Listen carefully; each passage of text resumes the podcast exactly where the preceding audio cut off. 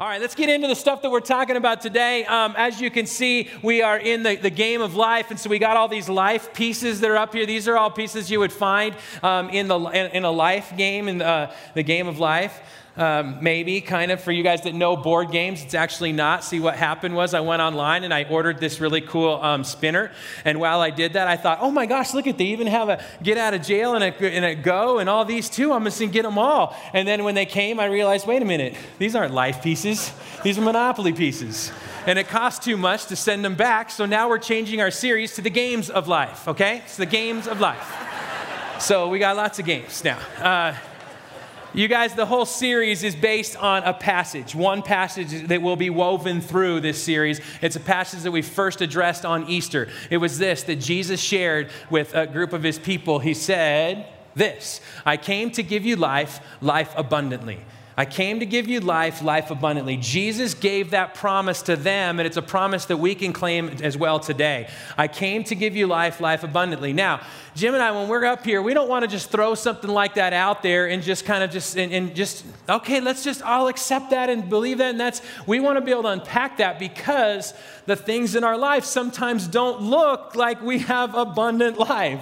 Sometimes it doesn't feel that way. Why doesn't it feel that way? What's prohibiting this from being true in our life? What's inhibiting this from being true in our life? And so we want to talk through those things over this series called The Game of Life, okay? So, so let's, let's pray together that we might be honest with our own thoughts about that passage and how true they might or might not be in our life. And, uh, and then let's dig into it. Father, um, we thank you. We thank you that, that we get to come here and, and we get to be honest with you and we get to, to ask the questions and, and seek our, our walk through our own um, doubt our own um, misunderstanding and our understanding of who you are. God, we pray that as we spend time with you, you would draw us closer to you. And that we would, in the end, be able to recognize that this promise is for every person here abundant life in you. Help us to figure out what that means. It's in your name we pray. Amen. All right, so before we get going on that, I got to tell you, yesterday, yesterday was the Rock Creek garage sale, and so, uh, so all the people in Rock Creek, or some of them, they put their stuff out in front of their house, and people drive by, and they, they, they, they, you know, we each have our little garage sale. Well, we do that too, and ours tends to be the house that you put the stuff out in front, and people drive by slowly, and they look at it, and they go, uh-uh, nothing there and they just drive on to the next place. You, you, know, there's a that's a personal attack. I feel I sit out I sat out there in a chair for four hours watching people go, uh-uh, junk, junk. You know, so I I, I mean I, I, I take offense to it. So if any of you guys did that, I take offense to you on that. Um, but here's one thing I didn't do yesterday. I did not open my garage door okay? Everything I put, put, we put the stuff on the driveway. We didn't open the garage door because I didn't want anybody to see what was happening on the inside of that garage. I did not want to, I didn't want anybody to see the mess, the massive, jumbled junk mess that's all around our, the inside of our garage. I can blame it on my college students that, that came home and brought all their crap home with them, but in the end, it's me. 90% of the year, that's my garage, and it's just um, an absolute sty. It's, it's embarrassing. And so I just keep the door shut. I drive up to my driveway and I walk right past it. And I know I am two inches away from nasty, gross mess. And so I just ignore it and I go inside. And every once in a while I have to go out and get something to drink out of the little beverage, the refrigerator we have out there. And there's a tiny little pathway that's in between all the stuff. And you get your drink and then you hurry back in because you don't want to know what's out there. You don't want to know how many mice are living out there now. You know, you just don't want anything to do with with the garage. So you just leave it and you just hope that life can continue even though that bugs you. Okay? That's that's it. In fact, I brought some of my garage because you guys know me. I have to bring some of it because you can't picture it, so I have to show it to you. This, you guys, is a screen. Okay? We've got about five of these in our garage from 20 years of living there. Jackie says we keep them so that when she makes a new one, she gets the dimensions off the old one. We don't go to the screen that's right next to it and measure that. We keep these. Five of them for, uh, someday when you need those dimensions, okay? That's just straight garbage, okay? That's just straight garbage. We got garbage in our garage that's sitting there that all that needs to happen is you put it right next into this big blue garbage bin that's provided for you. But we don't do that, we just keep it sitting there. In fact, I've got this. This is this is an umbrella. This is an umbrella that broke four years ago, and um, I'm gonna fix it someday, okay? Um, we got we got this. This is uh, my son in high school um, when he's playing football. They made a fathead of him, and it's it's such a cute picture that you know. What do you do with that? Uh, you got paint cans. Who's got paint cans in their in their? You know, can't don't throw it away, you know, because you're not supposed to. It's bad for the environment. But what do you do? You just then sit it in a shelf, and they go, well, one of these times I'll go back to the paint that I used 18 years ago on my living room and repaint that. I'll just take it to Home Depot. They'll shake it up. So there's paint cans. There's one can of paint that spills on the floor of the of the garage, and it just leaves a nice big stain. Clean it up with everything you can, but in the end, it's still a stain, and I can't get anything out. I can't get it out. So there's just a stain that's sitting there. My favorite of all the things I've got in my garage are these things. You guys, this is 27 years of Sports Illustrated. The U.S. Hockey, Olympic hockey team, Sportsman of the Year. You remember that? 19 what? 80? 1980. From 1963 to 1990, I have every single Sports Illustrated. 27 years, 27 boxes, okay? This is things that you used to store at your parents' house, and as a college student, you think you could store for the rest of your life at your parents' house. But one day, your parents decide their 4,000 square foot home is not big enough, and so they need to, t- you need to take all your stuff out. It's about a five year shelf life, about 25. You realize parents want their room that they will never go in but they want it. So come and get your 27 boxes of Sports Illustrateds. Those now sit in our crawl space, in our closets, and in our garage. What do you do with them? You just have a bunch of stuff you don't know what to do with. You guys, in my garage, I have got junk, garbage that I don't know that I'm just, just sitting there. I got stuff I don't know what to do with that's been there for 20 years. I got stains that have been sitting there, and I'm just have to accept. And I'm gonna. This is gonna be the rest of my life. I'm just gonna have these there. You guys, I just just described without exaggeration my plight in my garage that I choose to live with. But did I not just also describe what's on our hearts? Did I also not just describe what's on our souls? The things that weigh heavy on us, that we have garbage, we have garbage that is, that is sitting there that you just know is garbage in your life, and it's just sitting there. And we know it, and, and we convince ourselves, let's just might as well keep adding it. What's one more piece of garbage? It's just stuff that's on my heart. We got stuff on our hearts that have been on our hearts for 20 years.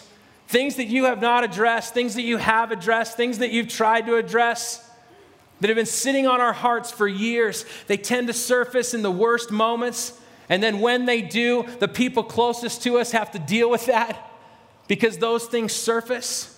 We got things, we've disappointed people. We've got broken hearts in this. We've got attempts at, at, at wanting to improve our life and we sabotage ourselves. Those kinds of things sit on our hearts. We've got stuff on our hearts that are, that are stains that we conclude this will be the rest of my life. That season will be the rest of my life.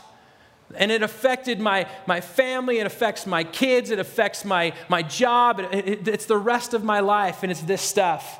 We have all this stuff on our hearts, and we all live with it. We know it's there, and we say, okay, I'll try to ignore it as much as I can, but we'll live with it. And over time, it just gradually grows and grows. Over the years of working here at Ascent, i have just realized, man, when I meet one on one with you, I'm going, oh my gosh, there's some more stuff that's laying on your heart. Some ways that you've some, some thoughts that you've carried, some hurt that you've carried, some issues that you carry, some, some mistakes that you carry. And they're all on our hearts, and we all have them. There is a person in this room that's exempt from what I just described. Every single one of us has it on our hearts, okay? We've got, we've got, to, we got to recognize that first. We got it. We've got the mess. But then we come to church and we hear this, pa- we, we read this passage. I came to give you life, life abundantly. And, and then we'll have our pastor, you'll hear a pastor that will give the Greek for that. And the, the Greek for abundance is perissos, and it's something further, more, much more than all, extraordinary, surpassing, uncommon. And you look at that and you'll go, I want that life. I want a life that is abundant life, that's uncommon and surpassing and extraordinary. I want that life. And we go home, we say, Yes, Jesus, I want that life. You come back from a mission trip and you go, I want that life. You come out of a Bible study and you go, Man, I want that life. And then Monday comes, and you wake up on Monday morning and you're going, Wait a minute, I got the same old life. I got the same old issues. That roommate that I didn't like are still there. Jesus, where's this abundant life? I thought the part of abundant life was that that roommate would be gone.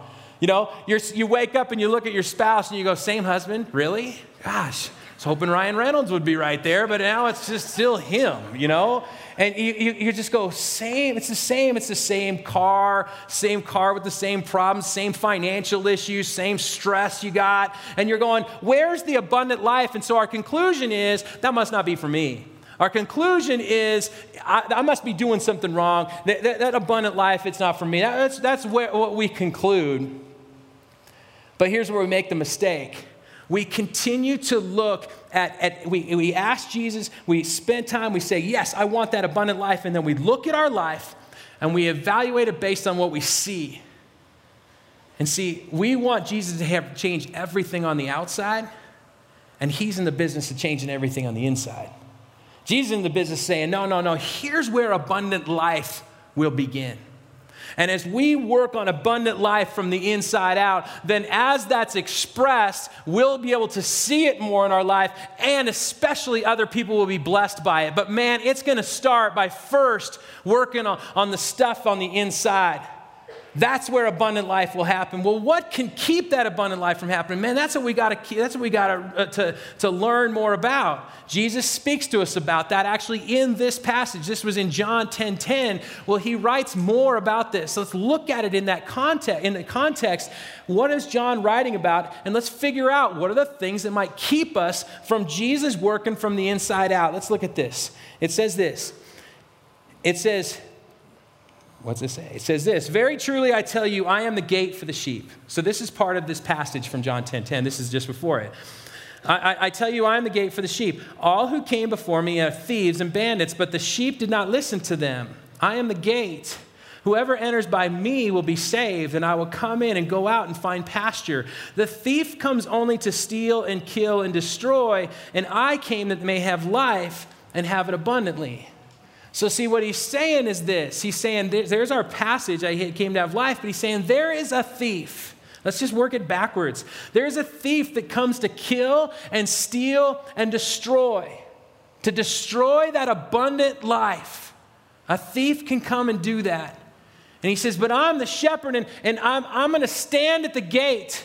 And what those people knew is they knew that, that, that in this, they're the sheep and he's the shepherd. And they knew that what shepherds do is they stand at the gate with a rod and a staff. If any of you guys are familiar with Psalm 23, it says, Thy rod and thy staff, they comfort me. There was a rod and a staff. There was a rod that had a metal nail at the end of it that would chase off uh, animals to, to, to, to protect the sheep. And there was a staff that had a hook on the end of it that when a sheep would go astray, they'd be able to pull it back and, and, and make sure that it would got got, got back to the rest of the flock. That he had a rod and a staff to protect the sheep. And then the shepherd would lay his body down. He didn't just go home at the end of the day, he would lay his body down at the entrance to the gate to protect his sheep, even at night, even in the scariest moments.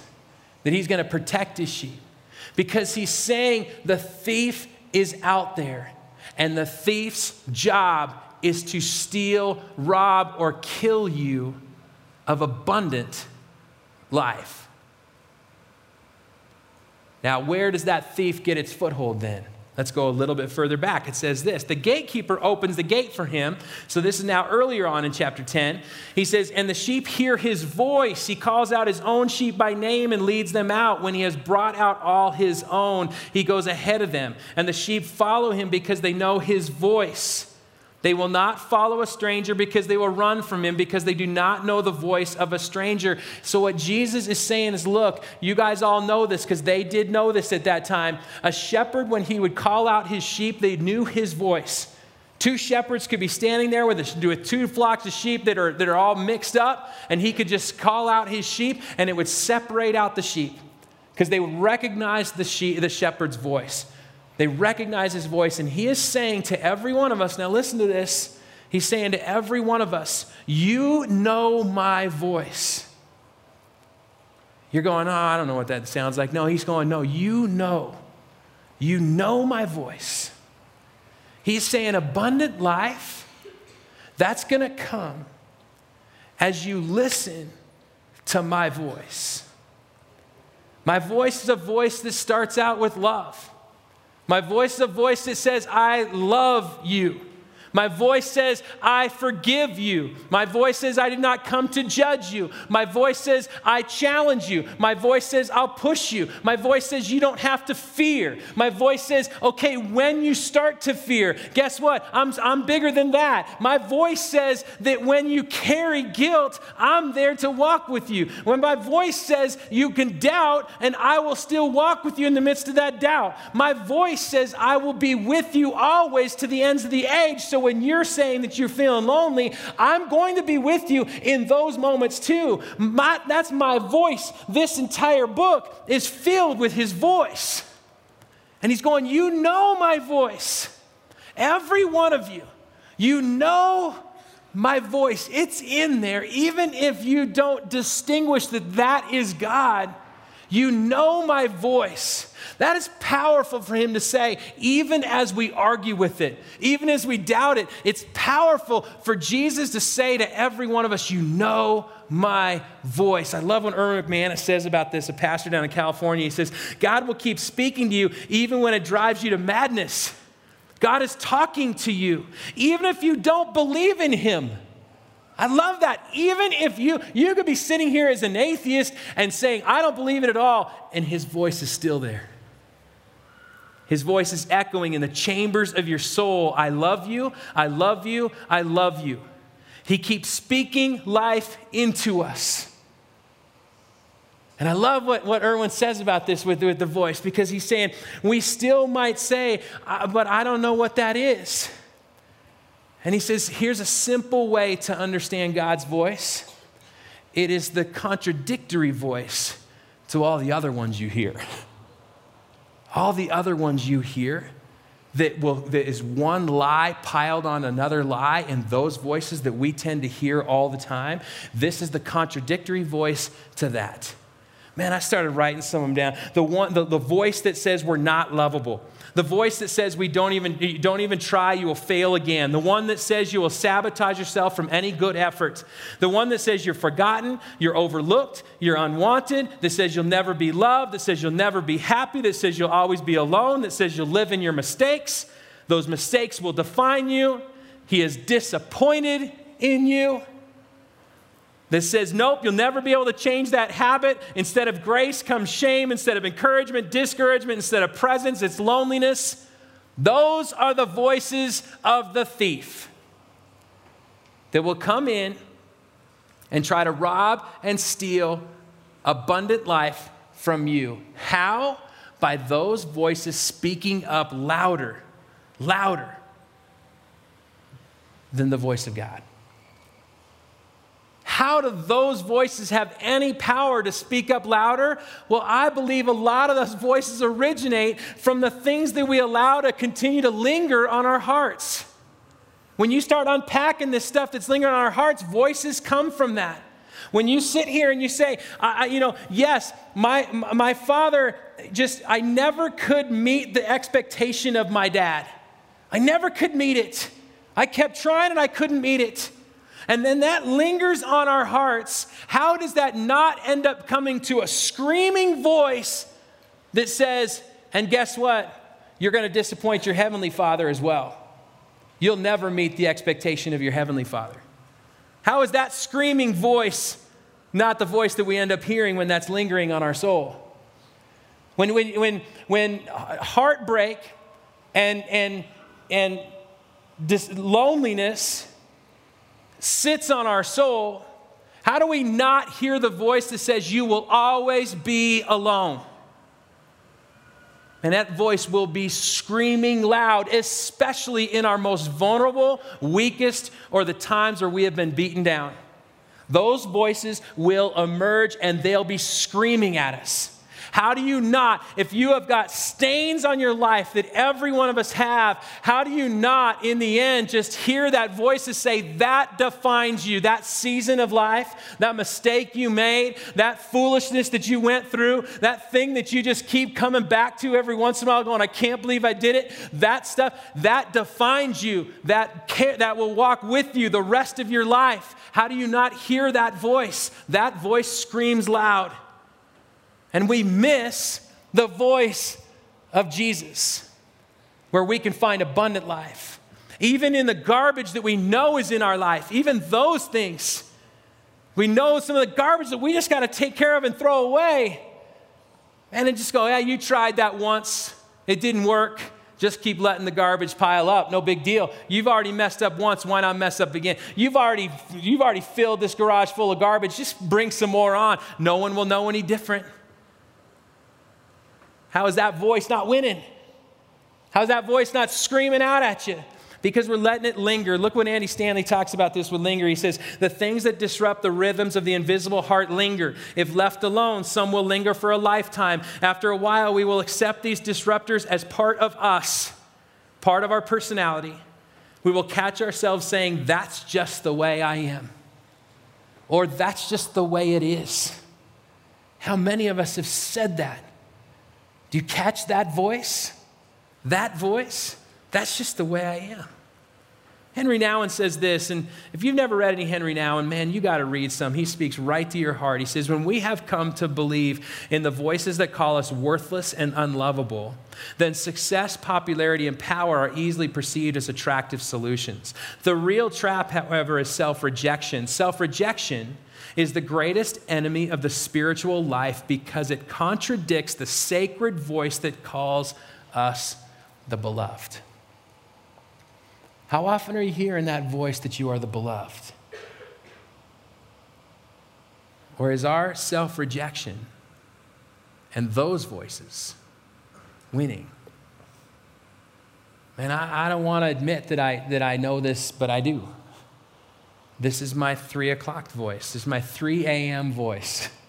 My 3 a.m. voice that says, You disappointed your wife again. You disappointed your kids again. You disappointed your staff again. You disappointed your church again. You disappointed your friends again. You disappointed your, your roommate again. You just, well, for me, it's you disappointed your parents or you disappointed, you dis, and then in the end, you hear this voice, you disappoint me. I know that's not true. I know that is not the truth that God is trying to speak to me, but that's the truth. That, that is the, the, the lie that I, for some reason, hear. And I think it's because of some of the things that we have lingering on our soul. Now, what do we do about it? Well, guess what? John writes about a guy that comes into the, he's in John 1 at the very beginning, in the message version, he says Jesus moved into the neighborhood. And so Jesus moves into the neighborhood. And, and, and the first thing he does is he comes and he knocks on our door. And, and Jim talked about this last week too. He talked about this passage. I mean, I just, it's a passage that we have to let sink in. Look at it in Revelations 3. It says, I see, I stand knocking at the door. If anyone listens to my voice and opens the door, I will go into his house and dine with him and he with me. Now, the issue issue here, you guys, is he's not standing at our front door, he's standing at our garage door. And he's knocking on our garage door, and we might look at it and go, Jesus, nobody knocks on a garage door. He is. He's knocking on our garage door, and he continues to knock. And we can't hear him because we got so much crap in our garage that we can't hear him. And so we're in the, in the house and we can't hear it. But eventually you start to hear this random knocking in the distance.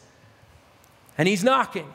And then you hear it and you can't, now you can't get it out of your head. It's knocking and it's knocking and it's knocking. And that is all, that is the disruption on our soul. When all this stuff is on there, there's going, somebody's there that's going, man, I don't want that there. Let's work on that. And it's Jesus knocking on that. And finally, we're realizing, oh, it's somebody just outside of the garage. And now we have to have the courage to push the button on the garage door and have it open and when we do, Jesus standing right there, and you guys, listen to this. We all have to hear this. When that door opens, He is not disappointed in your mess. Some of us that, that had some, some religious background say, oh, yes, He is. He is not disappointed with the mess that He sees. We, are, we push that door open and we think he just looks in and goes, Oh my gosh, I'm going to go to the neighbor who has less garbage. He's not disappointed in what he sees. The only thing that breaks the heart of Jesus in this is our reluctancy to invite him into that mess. That's what breaks the heart of Jesus. He's going, Let me in. Because I want to help work through these things that are laying on your heart and laying on your soul and keeping you from experiencing abundant life because voices are coming from it. He's, he's, Jesus is going, look, what do you do when you, when you have a mess? You have to clean it up. And how do you clean it up? You put it into piles. What kind of piles? I'll tell you what, the simple way to see Jesus' piles, he has three piles. He says things you got to deal with, things we got to deal with, and things I got to deal with. Those are the three piles. Jesus just goes, let's just start sorting it out. Things you got to deal with, things we got to deal with, and things I got to deal with. See, he looks at the things we got to deal with. He's going, man, this is just straight garbage. This is just stuff in your life that you know is garbage. You know it is. I don't even have to remind you. You just know it's garbage and you know it's sitting there next to a garbage can. You, gotta, gotta, you, just, you just got to stick it into the garbage can. There's times where he'd, he'll stand before a group of people and he'll say, man, if your eye is causing you to stumble, cut it out. He's not saying gouge your eyeball out, but he's saying, you know, that's garbage. And you know that's not, you know that's not good. You got to do something about that. Well, wait a minute. Why, will you do it for me? No, no, you just, you just got to cut that part out. That's just garbage that you know is garbage. Some of you dudes, some of you guys that are married, you guys, some, some, some, some of the things you're inviting into your marriage is garbage and you know it is. The conversations you're having with somebody else at work, the things you might do late at night, the, the, the, the, the lack of affirmation of your wife's call and while she's affirming your call in your life. You know that there's some things in your life that you're going, man, that's just garbage. And you know that Jesus is going, come on, just clean that part up. You know that. That's, the, the garbage can's right there. Clean up the garbage. And then he's looking at this part and he's going, this is, this is a massive pile. These are the things that we got to work on together. These are some deep seated stuff. This is stuff that, that, that have been sitting on your heart for 20 years, for 10 years. These are, these, are, these are those layers and layers and layers that you're just going, I don't even know what to do with. And Jesus is saying, Can we work on this together? This might take a while, but can we work on this together? It might even be leading you, he might even be leading us towards a Christian counselor. Why would you go to a Christian counselor? Because you need somebody that will unpack this stuff and remind you of the voices and remind you of the voice. The voice that says uh, that He loves you. The voice that says you can overcome. The voice that says you don't have to fear. You need to be reminded of the voice. And so maybe that's going to come through some help. Maybe the Lord is, it might provide you a mentor or somebody in your life that will remind you of those things. Maybe it's having to get you into a group of other people that will remind each other of those things. Maybe it's God just, Jesus just saying, How about the two of us open this word together? Because He promises us when He opens this word, He's with us. And then we can learn to hear His voice. But He's saying, We got to do this one together. This is going to take some time. I'm right here with you. Let's work on this pile. And then there are things that He's saying, This is mine. This stain that's on your heart that you think you're carrying for the rest of your life, this one, it's mine. See, you don't have the power to clean this stain off, but I do. John writes, writes this down in 1 John. He says, if you confess, if you confess your sins. See, and all that is is saying, I'm going to open the garage door and let him to this part. I'm going to, this stain that's sitting here I'm going to I'm going to let him into this part. That's all that means. I'm going to let him in right here. And he says, if you confess your sins, he is faithful and just. You know what that means? That means he's getting on his knees and he's scrubbing it. And you're going, but it's still leaving a stain. He's going, it won't. Because he, he has the power to purify us of all unrighteousness, it says. It has the power to make us as clean, as white as snow. You guys, when I was like five years old, I walked down in the basement of our house and I was carrying a, a, a jar of peanut butter, a jar of ketchup back when they made it in glass jars and I dropped it at the bottom of the stairs, and it spilled the entire thing of ketchup all over this concrete floor. And my mom went down there and she cleaned it all up, but the red stain just stayed on that concrete floor as long as we lived in that house. It just stayed, stayed on that concrete floor. And every time I'd go down there, I would be embarrassed by the red stain. That's mine. I dropped the ketchup. That's mine. To this day, I still remember that, that, that stain that was on that floor. Jesus is going, man, you know what? I'm going to scrub that thing up. There will not be a stain left. You can't clean that. That's me. And my love and my grace and my mercy and my forgiveness and my power, I can redeem that. That's my voice. You're not marked by that. That's my voice. And when you start to embrace my voice, now you're starting to go, here's what abundant life starts to look like. As we start to unpack these things, you hear my voice. And now we're starting to unpack abundant life. When you start to look at the mess and the garbage, you might even say, Jesus, some of this stuff I keep, I keep trying and I keep, I, I gotta, can I bring it over here? Yeah. And you're gonna start hearing my voice. Now, when you do this, it might lead to a breakdown. You might break down over some of this. This is some deep seated, hard stuff that sits on our hearts. But I heard someone say where there's breakdown, there's also breakthrough. And when, you get, when, it's, when you're broken down from it, Jesus can break through. And all of a sudden, those voices that, used, that were dominating can change. And you hear a stronger voice and that is the voice of Jesus that says, I love you, I love you, I love you. I want to finish today with a, with a, with a testimony from a good friend. Sarah Boonster works in our church, and she's, she, she's, she's on our staff, and, and she's, a, she's a brilliant, brilliant woman and, and um, you know, you sit with her and you go, wow, there's a, there's a lot of experience there and there's a lot of things you can share with other people. But, and, and, but Sarah also, she started writing and, and she has this blog. And just yesterday I was, I was working on my talk and, and I, was, you know, I was thinking through this part and as we're finishing up and, and I read her blog and she wrote exactly the stuff that I'm talking about. And, and I'm going, what, did she steal my notes? You know, she works on stage. She probably stole my notes this week because she just, she wrote, it's just exactly what I'm talking about as she gives her testimony of what's happening in her life with it. And the reason I wanted to read this at the end is because you might disagree with me. You might say, well, I don't know if I fully agree with what you're saying. But it's hard to argue with someone's testimony. This is their life that they're seeing. You, you, it's hard to argue with that testimony. And so I asked her permission to read just a little bit of this blog to finish up, okay? So, so here's, here's what she says.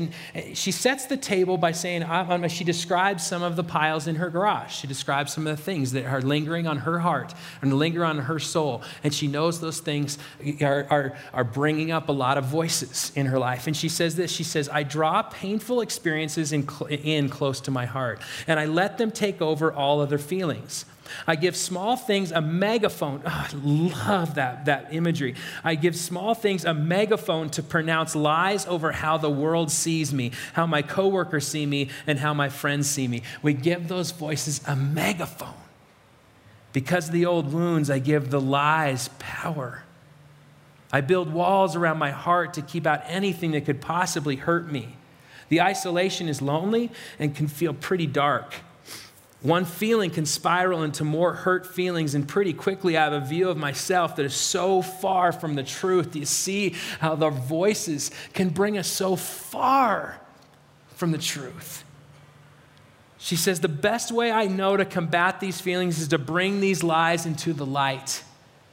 What she's talking about is a passage of scripture. She doesn't quote this. I just thought, went right to Ephesians 5 12 through 14 that says, The things that are done in secret are things that people are ashamed to even speak of, but anything exposed by the light will be illuminated, and anything illuminated turns into light.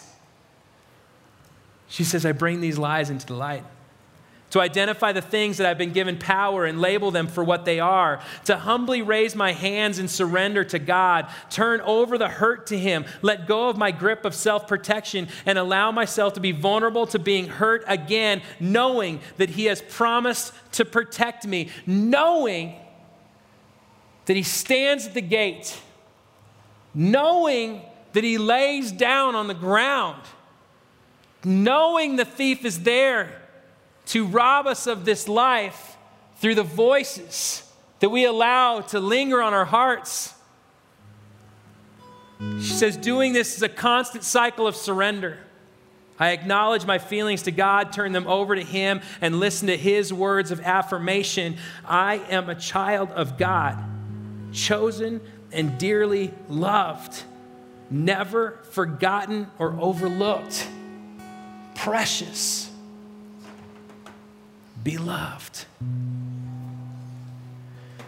The courage to open the door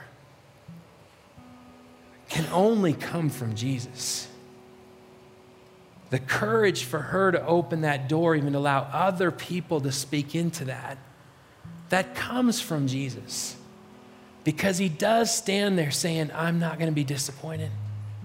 I just want to work with you. That's Sarah's story. But it can be ours too. We have to recognize it's there. And then we got to invite him in. And we got to hear his voice of truth that leads us to abundant life. The lies, it's they're done. And then we invite him in again and hear his voice again. You know that voice. Father, we pray that you would, you would help us to, to hear it, to recognize it. God, we pray that you would give us the people in our life to, to speak it for us when we don't know what's going on. We pray for the things that are that have been on our heart for years that I might joke about with a with a things in my garage, but we know that they are real and they can be painful. God, in the, even in the moments where we might break down from it, we pray that breakthrough would happen. And that you would speak to us of your love, your truth, your grace, your mercy. Speak to us, and God, help us to hear your voice to drown out the thief and the lies. God, we pray that each one of us can claim that because we want abundant life. Help us in our marriages, in our relationships, in ourselves to grab hold of that abundant life through your voice. In your name we pray. Amen.